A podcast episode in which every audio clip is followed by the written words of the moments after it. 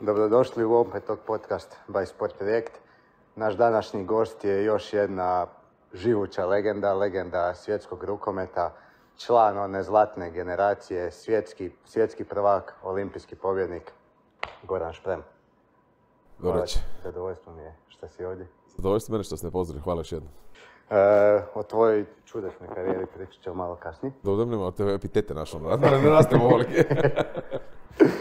Ja bih volio da se u startu dotaknemo onog što je aktualno, a to je prvenstvo Europe. Prvo kolo, brutalna utakmica i brutalna pobjeda protiv Španjolske. I onda drugo kolo, onako da se niko ne uvrijedi, ja bih rekao klasično hrvatski, šokantno, remi protiv Austrije. Prvo, kako ti gledaš na prvu utakmicu, kako gledaš na drugu utakmicu, pa ću onda... Gledaj, prva utakmica je, ja sam znao, znao sam šta rade, u kontaktu sam sa izbornikom, još uvijek sam sa izbornikom i sa pomoćnim trenerom, sa igračima. Pripremili su fenomenalno. Perkovac je cijelo ovih zadnjih 6 mjeseci ono jasno govorio šta želi. Želi obranu, želi kontakt, želi šoru, želi brzu tranziciju, želi igrački igru u dva smjera. Sve je to dobio i utakmica protiv Španjolske, pa možda je... Znači, u 3 najbolje utakmice Hrvatska koja je odigrala je sigurno, a možda je najbolja utakmica koja je odigrala Hrvatska rukometna reprezentacija ikada. Znači, to je bilo ono savršenstvo. Sve je štimalo. Znači, bilo što nekih detalja koji su mogli biti bolji, ne znam, da još koji je naš golman loptu branio, a ne možeš da biš 39 golova, šut 93%. Pa to da se tad batamo na prazan gol naš, na 9 metara šutaš, onda će ti preći preko prsta, ispašiti, zaljepit će se. Znači, to je stvarno bilo čudesno. I onda ti se dogodi, i to svi znamo, to je taj naš problem motivacijski, gdje mi igramo koliko treba, dignemo ručnu, jer da smo mi imali, pazi, ovakav pristup, onakva utakmica protiv, da ti kažeš da ćeš igraš onako kako si igrao protiv Španjolske, ja ti sad potpiš da si europski prvak, svjetski prvak, olimpijski prvak, ne možeš izgubiti utakmicu. Onako ne možeš izgubiti utakmicu. Međutim, to nije realno da igraš tako stalno. I mi smo zapravo protiv Austrije krenuli odlično, ne znam, 5-1 smo napravili, 6-2, 5-1 i smo imali zicer. I onda, ja ne znam zapravo šta se kod nas događa da mi da mi uđemo u takve nekakve crne rupe, takve nekakve nesigurnosti iz greške u grešku, a Austrijanci rastu, nije bilo bitno do kraja držati utakmicu živom naš. I oni su na kraju s tim nerješenim profitirali. Međutim, ono što je dobro u svemu da nam to ne mora ništa značiti. Mi smo prošli, mi imamo samo u jednoj ludoj situaciji nismo prošli. To je da Španjolska dobije Austriju 1 ili da mi izgubimo 5 razlike više od Španjolske nego što je od Rumunjske, nego što je Španjolska dobila Austriju, mislim. Znači, ako dobije 2, mi moramo dobiti 7 ili ovako nešto. Inače smo prošli sa bodom ili sa 2. Nam bi najviše pasilo zapravo. Ako Španjolska dobije Austriju, mi smo prošli sa 2 boda i to je ono najvažnije, jer prenosiš 2 boda u jaku skupinu i sa sobom vučeš Španjolsku koja će igrati za tebe sad dalje. Znaš, oni će pobeđivati, nego neće oni tamo gubiti. Tako da se nadam da će biti dobro, ali ono što je loše i što zapravo me jako rastužljujuće je ozljeda Martinovića koji je došao u naše probleme, nažalost. I ispalo mu je rame, pomaklo mu se klavikula i morat će na operaciju. Danas smo dobili informaciju da je definitivno morat na operaciju i neće ga biti ne samo za oporavak, neće ga biti jedno duže vrijeme, par mjeseci. Ja mu želim samo što brži oporavak i da se vrati kakav je bio, jer za mene ti je Martinović, kad sam ga prvi put vidio prije 2 ili 3 godine, na treningu isto slijedio na zadnji dan nešto prije pa nije išao, to je čovjek koji može biti najbolji igrač na svijetu. Vjeruj mi, definitivno, to je baš ono mašina. Baš sam sad bio, Vori je bio nedavno u podcastu jednom i baš je pitao ga vojitelj za Martinovića i on kaže, meni iskreno uopće nije iznenađenje Martinovićeva igra, ono gdje on mene oduševio igre u obrani. Je, i to je, pazi, i on je počeo igrati obranu, Perkovac od svih traži da igra obranu. I naš nemoj šta mu nek vuče napad i Šipić koji skoro ne igra obranu, igra drugoga. I Martinović nešto vuko, ma stari ili igraš obranu ili te nema. Jer takav je rukomet danas više ne dozvoljava nikome da bude jednosmjeran igrač. I moram reći da je Martinović stvarno odigrao fenomenalno i napredovo je. I uz njega moram istaknuti još Verona Načinovića. Prije 6-7 mjeseci kad smo ga gledali, kad je došao prvi put u repku, on je kao da mu je nešto falaš, još točno, on stoji u obrani na petama, izađe 3 metra van i vrati se na isto mjesto na kojem je izašao. Neki bočni kretnje ništa. Čovječ, imaš 2,5 metra u tebi, ono gromada od čovjeka, daj se počne mlatiti. Čovjek je došao sad, nakon ove 2 utakmice Crna Gora počne mlatiti jučer i protiv Španjolske, u sredini obrane igra, znaš ono, za knjige. I on je za mene možda i najveće oduševljenje. On najveća promjena I napokon smo dobili golmane koji će nam braniti kak treba. Mislim, imali smo i do sada vrhunske golmane, ali jednostavno na tim velikim nacijama nekako se nije poklopilo u zadnjih 7, 8, 10 godina da imaš golmane koji ti kontinuirano brane dobro. Stevanović je brane dobro, ne znam, dobio par utakmica sam i ona Poljska i sve. Među nisi imao u kontinuiteti jednoga, mislim da je Mandić isto jedan od kandidata da bude sam svjetski vrh, odnosno već sad je svjetski vrh, nego da tu ostane sljedećih 15 godina. Jel imamo mi sad trenutno realnu zamjenu za Martinovića, Klarića, Maraš? Imaš Klaricu, Maraša, imaš zamjene. A sad imaš zamjenu za Ivana Balića, je presto igrat, nećeš i nikad imat. Pa sad će tići Đuvnjak, pa nećeš nikad imat više zamjene tako. Ne možeš tako gledati. Koga nema, nažalost, bez njega se mora i može, ali naš, imaju i Klarica i Martinović imaju svoje kvalitete. Pa još to su, tako reći, još klinci u nekakvim ozbiljnim rukometnim vodama sa 20 kusur godina, 22-3 godine, koji su već igrali Ligu prvaka, koji se razvijaju, koji su odlični. Još uvijek nisu na razini Martinovića, ali ne znači da sutra neće biti. Oni samo će svojim igrama u budućnosti pokazati do kud mogu doći, a ja sam siguran, poznajući Klaricu. Recimo, Klarica je dečko koji ima možda od svih igrača koji su trenutno na prestaciju najbolji tajming, najbolji feeling za nas, za doći na loptu, za ta križanja. I to su ti nekakvi dijelići sekunde koji ti sportu znači ono. Vratio bi se malo na utakmicu sa Španjolskom pa sa Austrijom. Ti si bio dugo unutra i znaš šta se dešava unutra. Znači, kad je Hrvatska pobijala Španjolsku, to se ovdje pričalo povrata Hrvatske na stare staze, mi smo prvaci svega. Jel to, mene zanima, jel igrači to osjete? Jel se onda desi taj neki... Ne, mislim, igrač kad dođe do te faze, ište ne može nekakva izjava novinska, ne bi te trebala. Znaš, ne previše uzdignuti, niti nekakav loš komentar, te baciti u podrum. Naravno da je ljepše slušati lijepe stvari kad nekom cvijeće iz usta ispada, ali ti je...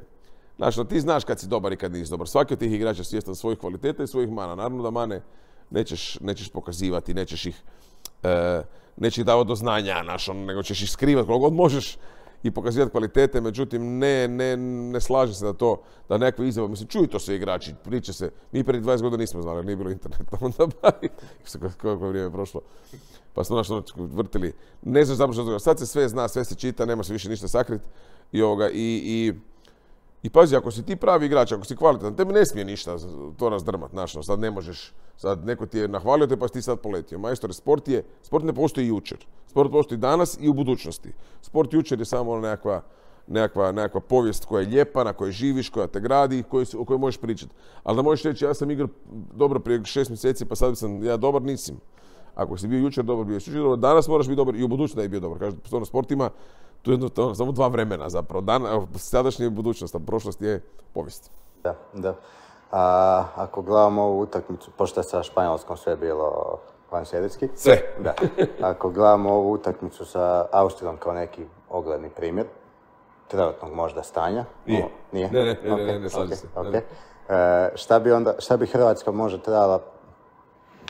trebali šta poboljšati zapravo da bi došlo dalje i koje su zapravo neke prednosti Hrvatske u odnosu na ostatak ovih sila?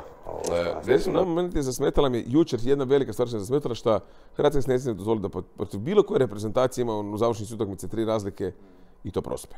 Znaš, nismo mi reprezentacija koja ne zna igrati, koja nema tih velikih utakmica, naš nekakve loše bačene lopte, naš nekakve odluke koje donesu u igri koje su potpuno nepotrebne. Treba nam malo više koncentracije.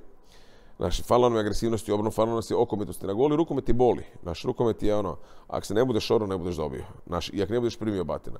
Protiv Španjolske je bilo masu ovih situacija gdje ste vidjeli da jedan za drugoga su dobili batine. Ne znam, Karačić je, kad je Lučen zabio onaj gol sa 11,5 metara na kraju prvog poluvremena, Karačić je doslovno ušao je unio onu trojicu unutra, dobio je batine, mislim, on je mogao tamo stati, malo se nešto gurnuti i Lučin bi šutno, sad može neće. On je na guro, to su sad neki sitni detalji, znaš koliko si ti spreman dobiti batina žrtvovaca za ekipu i koliko si željan i koliko imaš volje igrati obranu, jer su obrani dobiju utakmicu obrnati, onda stvar volje, želje i to je to. Da. A je li motivacija u startu veća čim je protivnik jedna Španjolska ili to... Ne, prirodno je da ti je, znaš, da si motivirani. Međutim, na toj razini ne bi smio birati utakmice. Pogotovo ne neko mlad. Ajde, ražaš neko stari koji može na iskustvo to već odigrati, ajde. Međutim, neko mlađi ne bi smio niko zapravo birati utakmice, nego svaka utakmica je može dati svoj maksimum. Možda smo mi dali u tom trenutku jučer maksimum. Stvarno smo se emotivno ispraznili fizički i sve to protiv Španjolske. Bilo dosta potrošilo čovjeka. Ja ti moram priznati da sam nervozan poslije utakmice. Znači, stalo ja sam isto pao. Onda mogu misliti kako je bilo dečkima tamo koji našao, stvarno su dali 100% sebe unutra. Međutim, to je sport i to je ovo europsko prvenstvo. Ako hoćeš biti najbolji, moraš tako biti svaka dva dana.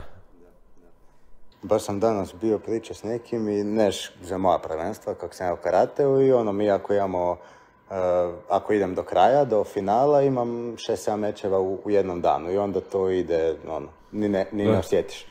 A u rukometu nije tako, ti imaš utakmicu, pa imaš dan pauze, pa utakmicu, pa dan pauze. Kako imaš zapravo previše prostora da tijelo osjeti tu bol i previše prostora da možda psihički ili potoneš ili da se podigneš. Kako ostati na toj nekoj, kroz cijelo zapravo prvenstvo. Gledaj, ti imaš tako, cijeli život tako treniraš zapravo. Naši treninzi su bazirani na sat i pol, 2 sata, ko što je utakmica. I rukometu ti našao, tih sat vremena te potroši, ozbiljno te potrošiš. Ja poslovno surađujem jako puno s karateom i znam što je karate i naši mene. Mi recimo u karateu, ono što je meni s ove pozicije rukometaša, mi je, ne mogu shvatiti da se zagrijavaš 6 puta. Znači, to je meni nešto onak, nemoj me, kak se može zagrijati? Znači, ne možeš zagrijati 6 puta. A recimo u rukometu imaš ono, taj napor traje ono 1,5 sat. I znači, što je duži napor, to je duže vrijeme regeneracije. Znači, što to ide dalje kroz turnir, to su utakmice sve teže, sve veći napor, zapravo to vrijeme regeneracije sve više i više ti fali ono i to je tako. Ali ne, nije da je to nekakav problem i nije da to stvara, da imaš nekakve rupe od utakmice do utakmice. Mi smo igrali, jer ovo ti je sad minimalno što moraš imati. Ne znam, u ragbiju imaju, ono, Big Six igra 5 utakmica u 35 dana. Da bi preživjeli, kojiš me. Jer ti treba poslije toga ovoga utakmica, poslije takvih utakmica treba odmor. Ja ćeš mi smo primali prvenstva gdje si imao, ne znam, u 13 dana 10 utakmica. To ne možeš izdržati. To si doslovno mrtav čovjek. I ovo je sad već, znači da svaki drugi dan ajde, znaš, ali se poklopiti imaš 2 ili 3 utakmice, 3 dana za redom, pa ko to može izdržati? Znači, ne možeš to. I to se najbolje prije vidjelo na polufinalima i finala kad si imao petak, subota, nedjelja. Mi smo recimo u Tunisu igrali finale u 9, na polufinale u 9 na večer. U 6 igram utakmica prije na Španjolska, s kim nemam, ne sjećam se više. Mi smo igrali s Francuzima u 9, dobili ih, igraš finale sutra u 3. Stari, mi smo došli u 11, završili tekmu, mi smo došli u hotel, ne znam, pola 1-1. Ko je zaspao? Daj, ne mreš zaspao prvo jer si od umora ne mreš zaspao. Zaspaš, onda se jutro digneš strgan i on ti već u 11 ideš u dvoranu. Ko ti 12? Ti si došao tamo potrgani. Te utakmice više našao na finale je zapravo najgora utakmica na koja se može gledati jer svi strpljeni, strgani i onda naš krene u klub, poslije to ti sve. Znači ovo sad je ono najmanje ono vrijeme što ti je potrebno da se regeneriraš i da funkcioniraš u sljedećim utakmicama. Da. Spomenuo si sam bio Verona. Je li ovo prvenstvo možda neki pokazatelj da nas čeka neka svjetla budućnost?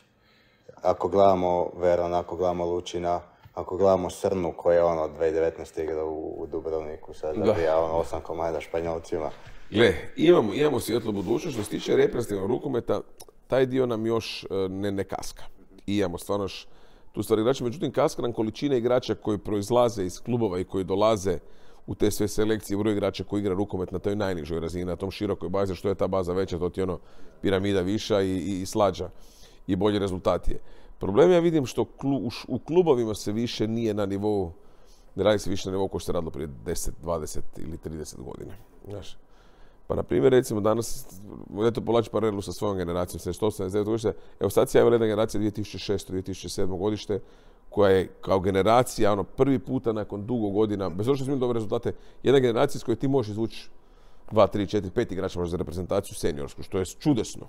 Znači, svi ti reprezentacije, ali kad treba napraviti onaj korak iz juniora u seniore, znaš, to je preveliko. Znaš, to ti je kao da, opet od Ivice Kostalića priča jedna, ti si ona zlatna ribica kako junior kadet koja pliva u onom akvariju. I onda dođeš seniorski rukom i neko ti izlije u bazen i kaže živije. U baženu, u ocean. I kaže, ajmo sad, preživi, znaš. I to ti je, to je otprilike tak. A budućnosti, recimo, ne postoji ti više centri koji imaju toliko, znaš. Sad ti se sve tu stvorili oko Zagreba, sad postoji, ne znam, Rude, Sesvete, Zagreb, Maksimir, Pastela i to. Ne postoji više jak Karlovac, ne postoji više jak Poreč, Pula, Rovinj, Labin, Nova Gradiška, Slavonski Brod, Osijek, Split nema kluba kako treba, Zadar. I to ti sve zapravo, znaš, voditi, ta se smanjuje se ta baza i automatski, znaš, ti imaš još nešto, vučeš maksimalno koliko možeš vući, ali ne budemo se počeli lagati u klubski rukomet. Bojim se da ćemo kroz Pa, vrlo brzo neko vrijeme počinje problema i na seniorskom, jer jednostavno nećemo više od kud crpiti igrače. Da. Ja sam dobar sa par dečki u ovo moja generacija, dve i prvo godište. Pa ono, kako sam ja nekako skužio kroz njihove priče, oni imaju onako dosta veliki problem odlaska van. Onako igraju tu u Poreču, igraju u Dubravi, ali ono, ajmo reći, igraju dobro.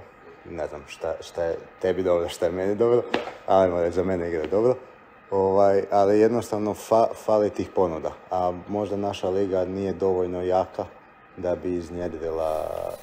Fali ponuda? Fali, a, može se krivo... Pa fali kvalitete, ako se kvalitete daš ponudu. Znaš, tu smo protiv vrlo, ono sklizak teren i tu nije protiv nikoga ništa, nego ti ja sam ti prvo protiv toga da mladi igrači dovan. Opet iz svog iskustva, ja sam bio vani 9 godina i ti si vani roba, mašina i naš rukomet koji igraš kod nas, ti se možeš razvijati. Nekav put prije je bio, koji je bio relativno, znači, svi ti kvalitetni igrači ono dolazi u Zagreb i iz Zagreba išće van. Znaš, ako si u Zagrebu, lakše se prodat van. Znači, sad je, opet nemam glupi primjer možda, ali lakše se prodaje igrač nogometa iz Dinama nego iz Osijeka ili iz Rijeke jer je iz Dinama. Razumiješ me? Tako ti isto i u nogometu, u rukometu, ono kad si u Zagrebu, lakše ti i repka i sve. Greška ti, ja mislim, što ti dečki ono ciljaju, ciljem je ići van. Ono, cilj ti je u mlađim danima imati minute, igrat, a to sad odlazak van što dobijaš ti s tim, znaš, i gdje odlaziš? To sam mislio reći, oni svi gledaju neku ono financijsku dobit, a mislim da u sportu ako gledaš kroz financije... Financijsku dobit u rukometu ima samo na onaj vrh. I to dobit, ne govorim da si ti riješio svoje sve životne probleme, nego da možeš živjeti od toga i da ti možeš nešto stvoriti od rukometa. A ovo sve drugo preživljavanje je pitanje koliko je isplati. Znači, život vani ti nije jeftin i puno je skupljeno kod nas što god ljudi mislili. I znaš, sad di odeš van pa radiš pa igraš i odlaziš u nekakve druge, treće lige.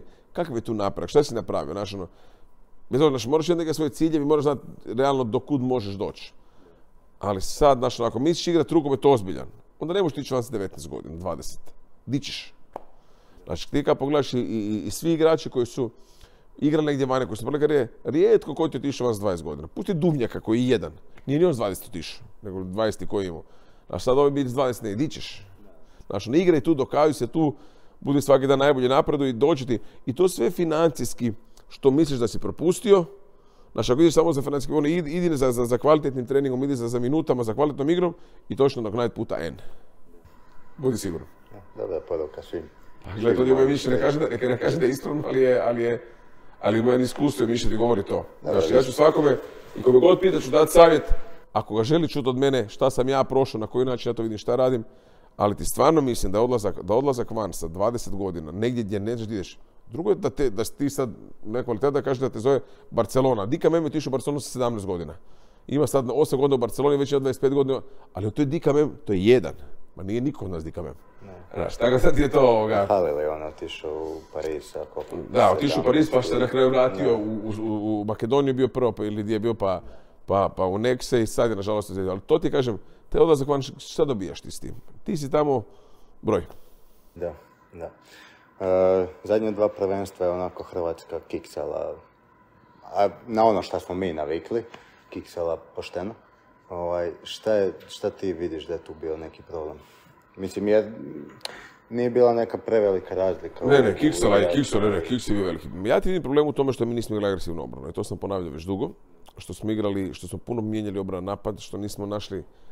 Nismo bili pravi. Znaš, kad nisi bio pravi, mi smo... Već 2 ili 3 godine, znači na osnovu govorimo, ne možeš igrati igru bez obrane, ne možeš igrati... Znači, meni se recimo nije mi se sviđao što si igrao, ne znam, Cindrić, Đuvnjak, Karačić, na osnovu njih trojicu vrtio ljevi i desni, znači čak su jednom trenutku igrali sva 3 skupa, a nijedan nije šutar izvana. Ne možeš igrati danas rukomet bez šuta izvana, ne možeš igrati rukomet gdje 2-3 igrači mijenjaš obranu napad, ne možeš igrati rukomet gdje se ne bore svi 100% i to je Perkovac dobio ove godine. Nismo igrali rukomet kakav treba igrati prije dvije. Prošlo i predprošlo prvenstvo, to je sigurno i to se ide na rezultatima. Znači, počeli smo si, meni je, i to što ne igraš dobro još i, ajde, svaki Francuzi su imali loših prvenstava i Danci sve. Ali smo mi počeli govoriti da je ono, pa dobro, Crna Gora je dobra, znaš, i ovo je dobro, Bahrein je dobro, pa ti je dobar, ne, mislim, dobri jesu. Ali ako ćemo se mi početi staviti u rang njihov, onda smo zaronili. Ja smatram da nismo i utakmica protiv Španjolske je pokazala da nismo, da možemo. E sad, samo trebamo nastaviti. Je li Perkovac taj game changer? Mislim, to je čovjek sa brdo iskustva. Ako se ne vadam, on je bio izbornik i Švicarske i...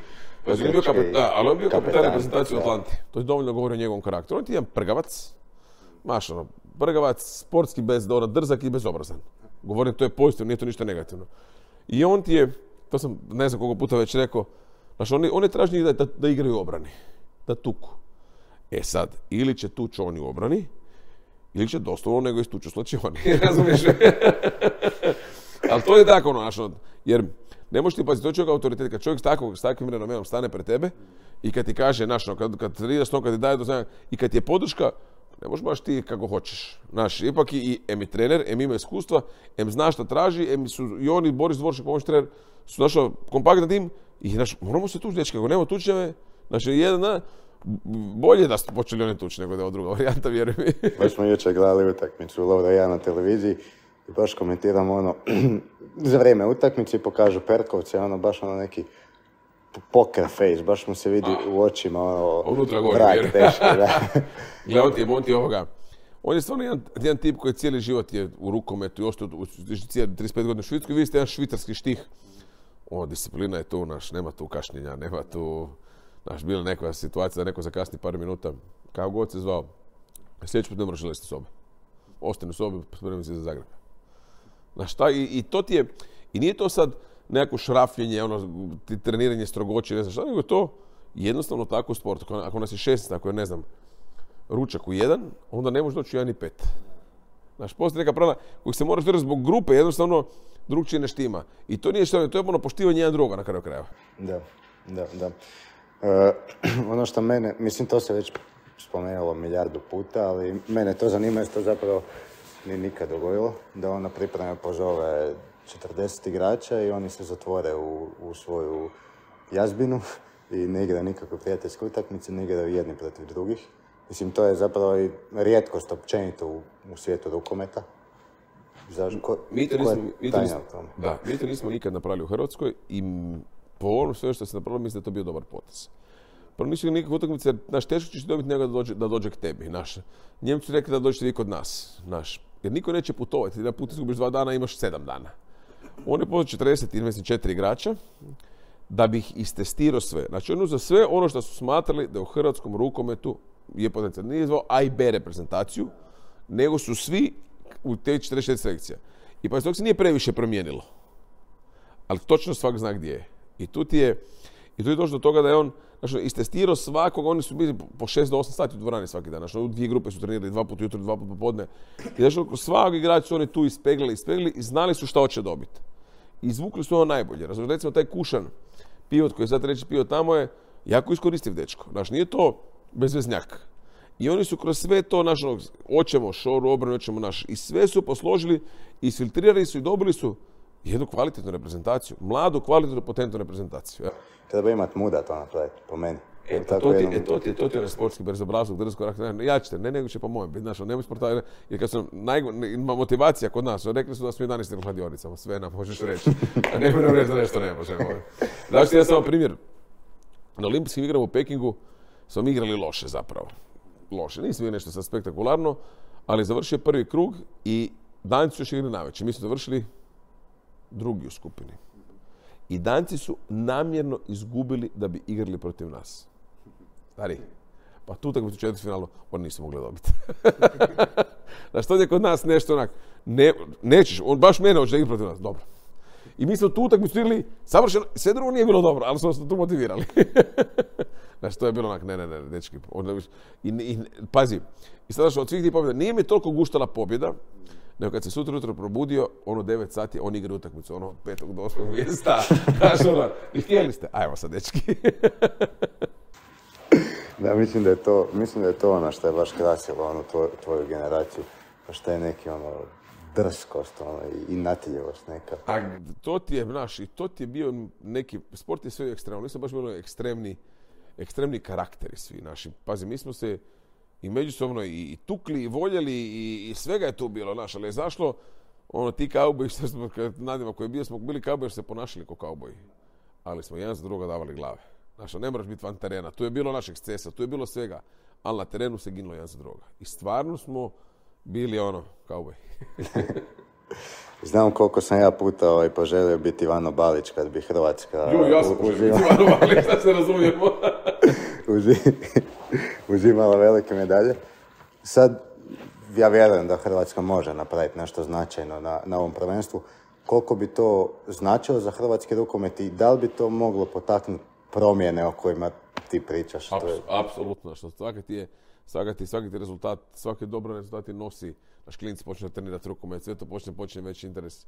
Opet, na primjer, jedan kad je Medvešćak igrao KHL ligu, koliko je klinac? Svi živi su igrali hokej. Razumiješ? To je tako ide kad je rezultata. Rezultati nosi to.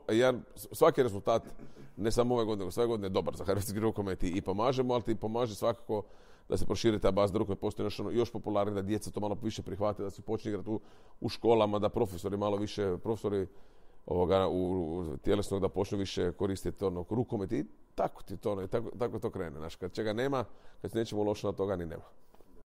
To su favoriti prvenstva? Danska i Francuska. Jel?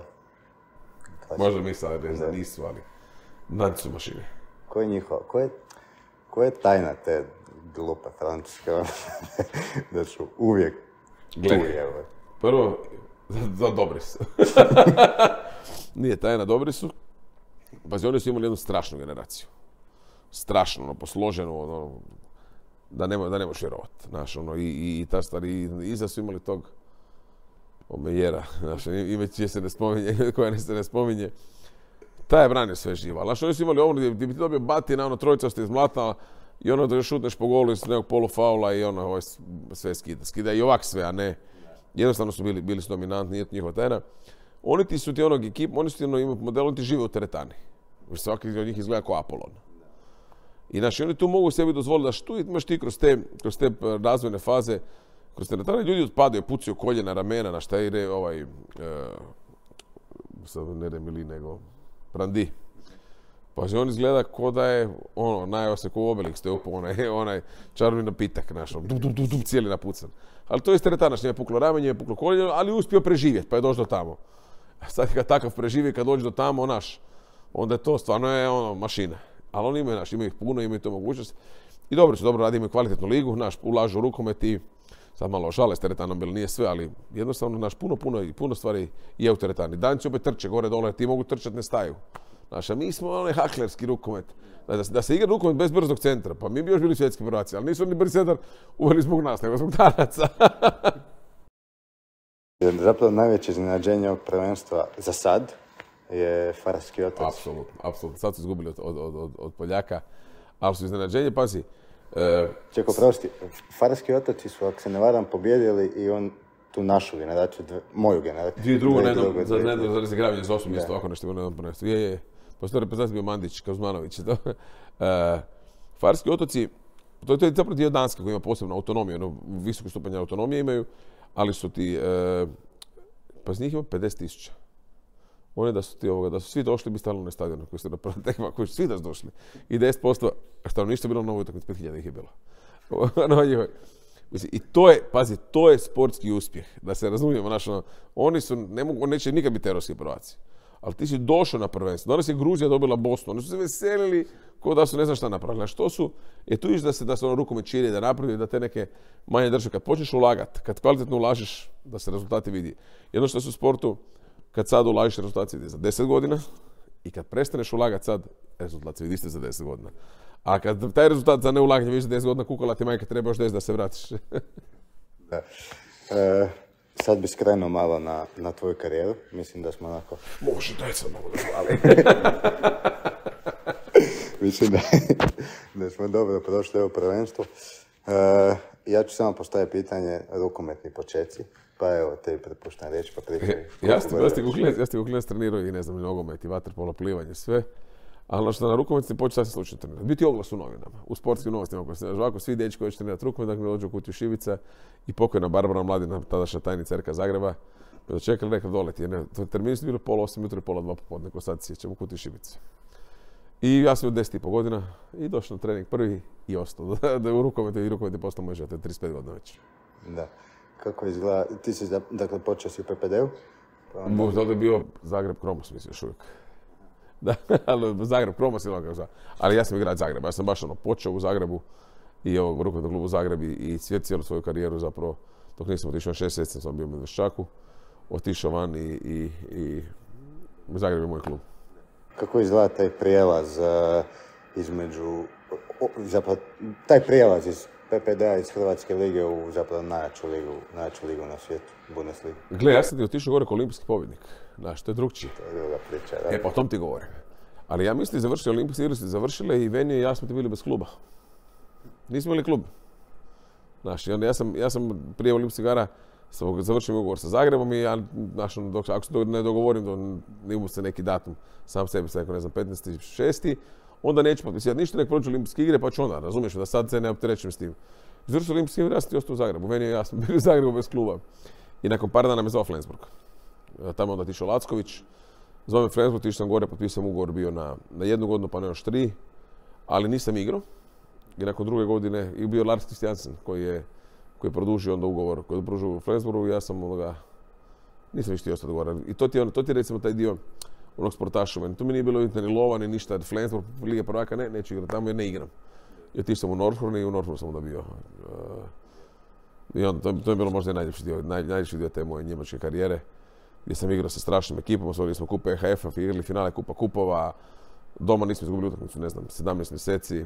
Stvarno, ono, i gdje sam ja igrao kontinuirano i ne znam, igrao Peter Gencel, Glandorf, Prižbecki, Bergerlund. Stvarno je bila jedna strašna ekipa i meni je taj dio života, taj dio rukometa bio predivan. Nažalost, klub se raspao, bankrotirao i naravno kad sam ja potpisao ugovor života, taj godine klub bankrotirao. Pazi, klub je bankrotirao. Ja sam oslijedio 20, ne znam, 5. ili 6.5. 26.5. Klub bankrotirao 1.6, a ja sam ozlijedio 26.5. Klub bankrotirao 1.6 i žena trudna s drugim djetetom. Da, vidiš kako se, kod se slože. Onda sam diplomirao, završio faks, onda se ona bila faza. Koja je zapravo prednost, zapravo razlika Bundeslige u odnosu na Francusku, u odnosu na Španjolsku, mislim to su sve ekstremno jake lige? Razlika ti je kakvog trenera imaš. Ako imaš trenera s kojim ti je lijepo, možeš igrati do 50.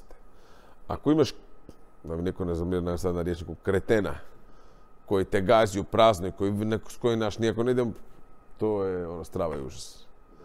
Tada je istina. Meni ti je bilo u Flensburgu, u Nordhornu, naš ono predivno je čovjek, Ola Lindgren nam je bio trener, švedski reprezentativac, koji je ono razumio, te ono živio s tobom.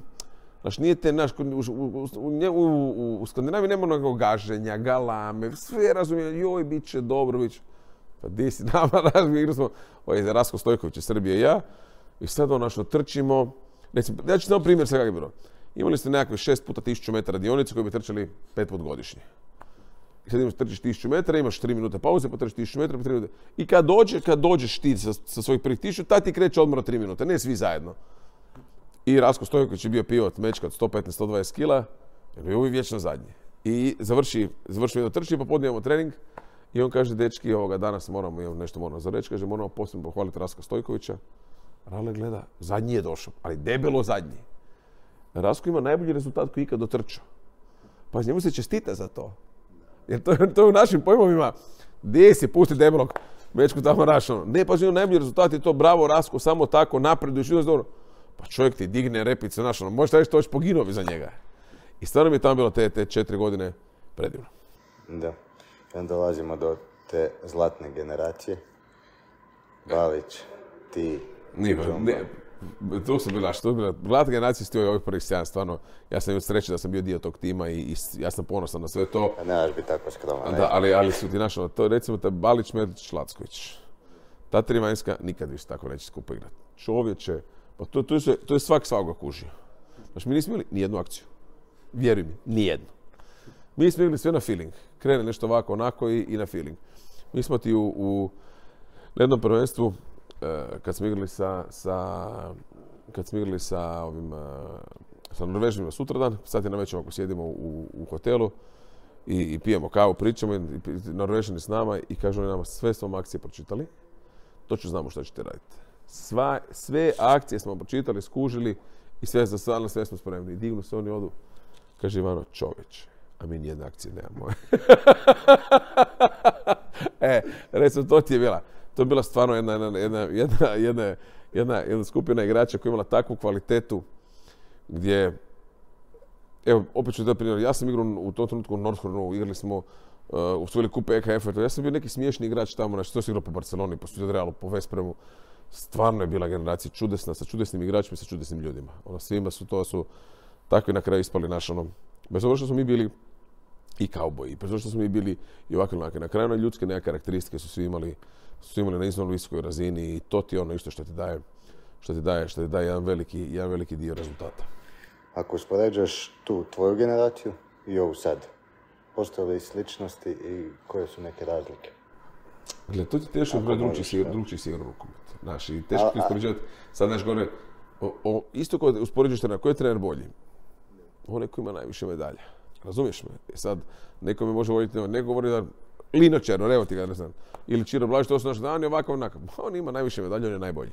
I ne možeš mu to uzeti. Ja ga mogu ne voljeti, imati nekakve kritike, on je ovako onakav. Čovjek nosi medalje i on je najbolji, točka. Tako ti znaš ono. Ova generacija je super, nije potencijal sve. Uspoređivati nema smisla s nekim, bilo kim isprije. Oni kad će početi do svoje zlato, bit će najbolji. Više se prestati pričati. Koji se prestao pričati o generaciji iz 96. iz Atlante, Staračević, Smajlagić, ono. Oni su trajali dok nismo mi osvojili zlato. I sad sljedeće zlato, kad neko svoje preći se pričati napokon o tome, to predugo traje, 20 godina već prošlo zadnjeg zlata, čovječe. Znači, od 2004. je bilo, i kad se to osvoji, ja im želim da to sad budemo, da se prestaniš pričati o da se počne nekom Mateju Mandiću, Kuzmanoviću, Klarici, Martinoviću, tim dečkima koji će nositi hrvatski rukom sljedećih 10 godina. Je li ima u ovoj generaciji takvih frajera, a u punom smislu reći frajera, kao što je imala tvoja generacija? A to moraš pitati njih. Ali ću ti reći, teško. Teško. Ko je bio najveći? Pa ni... Frajer u tvojeg igrača. A šta znači frajer? U frajeru igri, mislim, Ivano ti je bio igrača, što se tiče igračke nekakve igrača, pa taj je bio svjetlosne godine ispred svih. To ne možeš, ti i njega. On kad bi uzeo loptom, u ekipu ko on igra pobjeđuje. Kako god, ako on želi. Znači, to su ti bili nekakvi ekstra nivoji i ovoga... koje su tu prolazili tako da je... Tako da je ono, nemoguće je ono glupo uspoređivati malo našu bilo kakvu generaciju. Ljubim ti, ako je dam ključ, onda ne ostaviš ovo otvoreno od ovog otvoreno. Znaš kako ti da ovići ključe nikad? Sorry, ali nisam ja to ostavio ovoj drugi. Koji drugi? Ja tebi sam dao ključ, kjeve boli kurac koji drugi. Nije to kurac, nego neću ovo više najbolj, pa nutra skupa oprema neke fama ja sam najbolj. Zato te kažem odmah unuši za ključe šjeve. Kad fama onda je na šjeve. Ajde. Nice. Dobrodošli opet od podcasta. Ovo je bilo top, ovo nema rezan slučaj, ne? Sad s ovim, koliko, kad si završio karijeru? Evo iskreno nisam prevedio. 2012, 2013. Znači, 11 godina. 11 godina. S ovim odmakom, kako gledaš na svoju karijeru? Ponos ti na svaki trenutak. Ne bi ništa mijenio? A ne bi ništa puno. Sve što je u životu sam napravio, sam naš ništa nisam prepustio, sve se borio, napravio i... I ovoga, ne bi ništa mijenio. Jako sam ti ponosan na svoju karijeru i na sve što sam napravio. Pazi, jer ko svaki sportaš, ako si mlad u bilo kojem sportu sanjaš nekakve visoke razine i to. Ja sam imao ono privilegiju dotaknuti ono najviše razine, svjetski prvak postati i olimpijski pobjednik. I ja još uvijek, sad je prošlo 20 godina od tog olimpijskog zlata, još uvijek zapravo mi nismo svjesni sami, mi igrači, koliko je to veliko. Znaš, kad počne neko olimpijski pobjednik i neko tamo, na što se događa nekom drugome, to uopće ne može staviti sebe u tu kategoriju. To sam ja ali znaš, svi o tome sanjaju. Znaš, meni kad je Lino rekao, di ćete da idemo na olimpijske igre, meni su se svi snovi onda ostvarili. Ideš na olimpijske igre. Kakva medalja, to ne možeš, to ne smiješ sanjati uopće. I kad je završilo finale, sjedimo u slačioni, sad ovako, našao sam prije dodjele medalja. Ma jednu utakmicu, još, znaš, sve do kraja karijere mogu izgubiti, ono, ti si svoje napravio, otprilike, razumiješ, ono, i to je stvarno, ono, mi smo uzeli to zlato u Ateni, bez poraza, dobili smo onu nagradu, ono, zlatni ključ Atene, ko početni građani Atene, jer smo osvojili turnir bez poraza, gdje je počele sve, gdje su antičke igre, počele sve, tako da, ono, stvarno, ona karijera za ne mogu, bio bi bezobrazan bahati, ne znam šta, da kažem bilo kakav minus i ne da bi nešto mijenjao. Kad ste osvojili to olimpijsko zlato, kad ste išli tamo, jeste imali, jel realno uopće ima taj neki feel da stvarno ono možete doći do toga, do olimpijskog zlata? Gle, mi ste osjećali to vi u sebi? Gle, mi ti uvijek, kad ti osjetiš nešto, da. Za koga je to? Ja što reći ovako, mi smo ti odradili te pripreme kao nikad nijedne. 6-1 sa Miljenkom Rakom, kondicijski dio. Miljak se to napravio da nijedna vježba nije napravljena 2 puta. Nijedna. Na nijednom treningu ti nisi bio zgažen, onda si da više nisi mogao. Ali kad bi trening završio, ti si bio taman, ono, toliko umoran i ono na tom nivou da tu trebalo završiti. Niko nije bio ozlijeđen. I mi smo se osjećali moćno. Stvarno, jesmo se osjećali moćno, pa mislim da zagrijavamo igru nogomet. Od prve do zadnje utakmice. Svi zagrijavaju i mi ono ševero nogomet igramo. I tu da se divno pusti, tu je nama bio taj neki naš nekakav ispušni ventil i to da krenemo.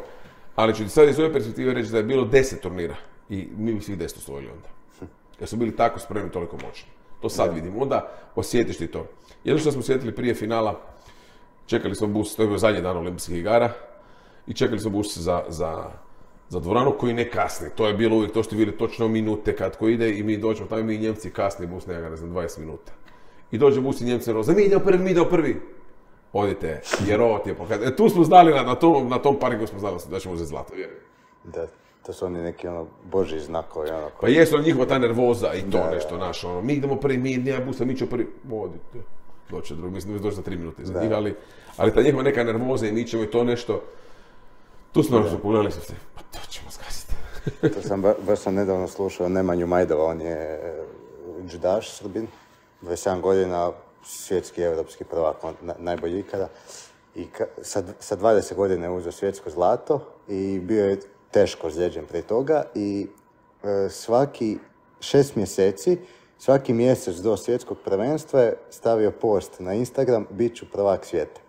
I kaže, dođe sa 20 godina, tek ušao iz juniora, i dođe na prvenstvo svijeta i kaže ono, jednostavno uđem u onu dvoranu za zagrijavanje, ja tamo sjedim, potpuno miran, niko me ne želi doći pozdraviti, svi izbjegavaju poglede, svi su nešto nervozni, svi su nabrijani, jer sam točno znao da ću taj dan biti prvak svijeta. Da, to je ta nekakva naša igra, feeling. Znači, ti imaš osjećaj, ti znaš kad si moćan i kada osjetiš i znaš kad pričaš, a znaš da realno to možda i nije nešto. Sva govori mi smo spremni, mi smo, ali ti točno osjetiš kad si ono, kad putaš od snage i da je sve kak treba i samo da krene. Da. Najdraža pobjeda, pretpostavljam, final olimpijskih igara. Protiv final olimpijskih igara, protiv Njemaca, naravno. Najbolniji poraz? U Zagrebu protiv Francuza. To si mi bolno baš pitati. U Zagrebu protiv Francuza ću ti reći i porazi u polufinalu i za 3. mjesto na olimpijskim igrama u Pekingu i tu mi je žao. Znaš, onda ja nemam nijednu broncu u karijeri. Sve polufinale koje sam izgubio, mi smo izgubili sva za 3. mjesto. Nama, to smo bili, bronce mi nismo doživljavali. I sad mi je krivo ko psu, jer olimpijska medalja. Još jedno imam doma bilo vi. Viš da za nečim žališ u karijeri? Ne žalim. Imam zlatnu. Znaš, rekao sam, kad je došao Ola Lindgren, Šveđan, on što je bio trener, on ima 3 srebra.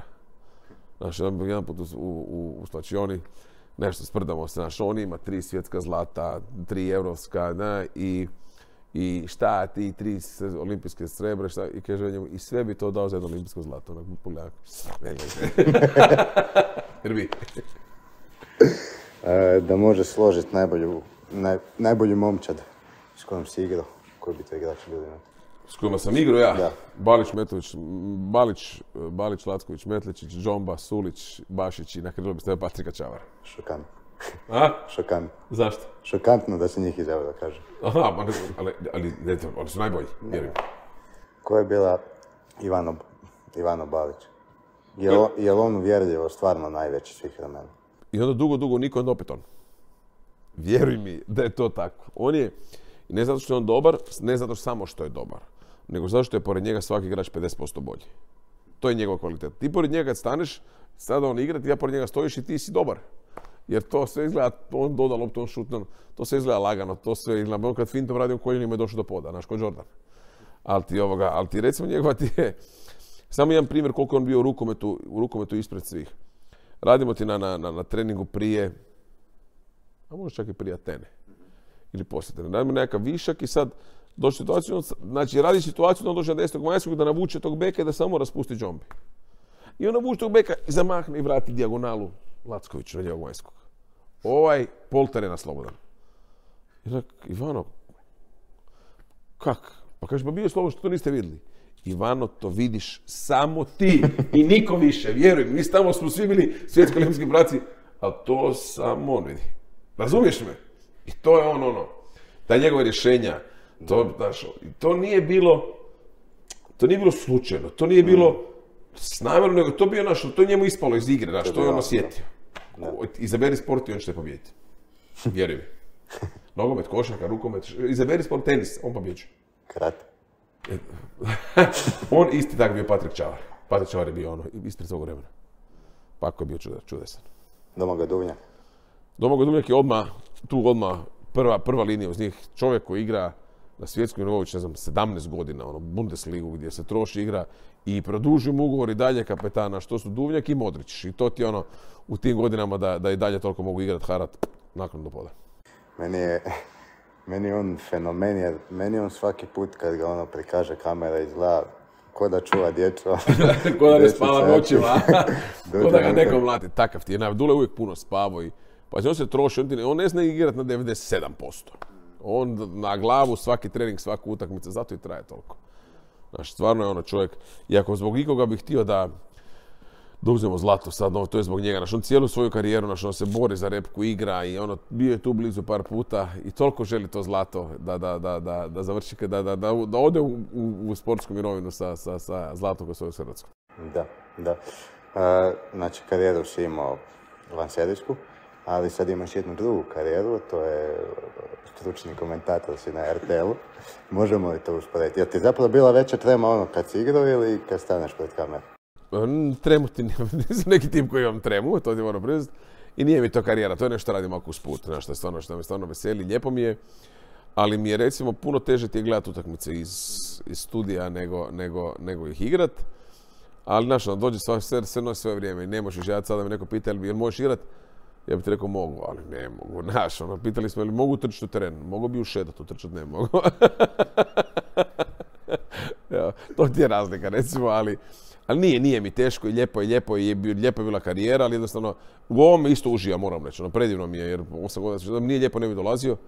I stvarno mi je predivno, jer ti ta sva ekipa tamo s kojom radimo, s kojom surađujem je sve već postali nekakvi frendovi, sve to onako dosta ležerno opušteno i vjerojatno zbog toga izlazimo mi takvi van. Pa plesali smo prije par dana. Jer se znaš ono uhvatiti, ono ko svi mi veliki stručnjaci u rukometu, pa šta nije ovo napravio, pa šta nije ovo zamio. Ali ne za javnost. Ne dozvoljam, to što sam ja i bio igrač, ne daje mi zapravo da sam trener, da pametujem nešto previše koje trener. Ne ulazim u izbor igrača, ne ulazim u odabir taktike, to je stvar izbornika naš. Naše je da prikažemo nešto drugo ili kad vozim klince na igre rukometom od dvojica, kad vozim klince na trening, onda ja sam tamo roditelj koji svi drugi ne vidite, naš moj mali bi trebao, moj mali bi ono, našo nije, ne želim si uopće ulaziti u nekakve rasprave, nekakve dubioze, ko je bolje, šta je bolje, ko je dijete. Nisam trener, bio sam igrač i tu je moja veza s rukometom gotova. Sad sam ono komentator i mogu pričati na onome što vidim, ali ne daj mi zapravo da budem trener. Nisi nikad dobio želju u 14. godini? Jesam, bio sam, završio sam i višu i imam licencu, ali znaš što, kako utešim neke druge vode, kako je vrijeme prolazilo, tako to. Sve zapravo teže i teže. Ali jedan od razloga ti je bio i što sam se vratio iz Njemačke nakon 9 godina, što nisam htio da mi djeca odrastaju vani. Znaš, kad je stari sin krenuo prvi razred, sam rekao dosta sad i s ovim. I ta nekakva trenerska karijera ti vuče za sobom automatski da si ti ko šofer, naša kuća putujuća, onda da si 2 godine tamo, 3 godine tamo i ne želim si to. Lijepo mi je ovako, ne patim od toga da budem trener, ali osam u rukometu i ovo na RTL-u i u svojoj poslovnoj karijeri, tako da sam zadovoljan. Što se tiče poslovne karijere, puno si putovao sa Karate savezom. Je li tako da su karatisti najbolji ljudi? Pa moram to reći da je duve batina. Ne možeš zavisiti. Ne, onda nisu.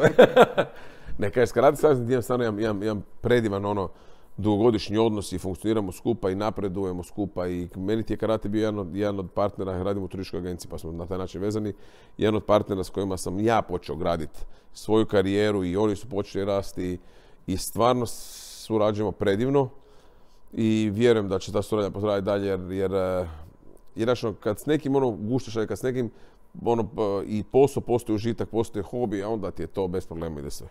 Tako smo mi.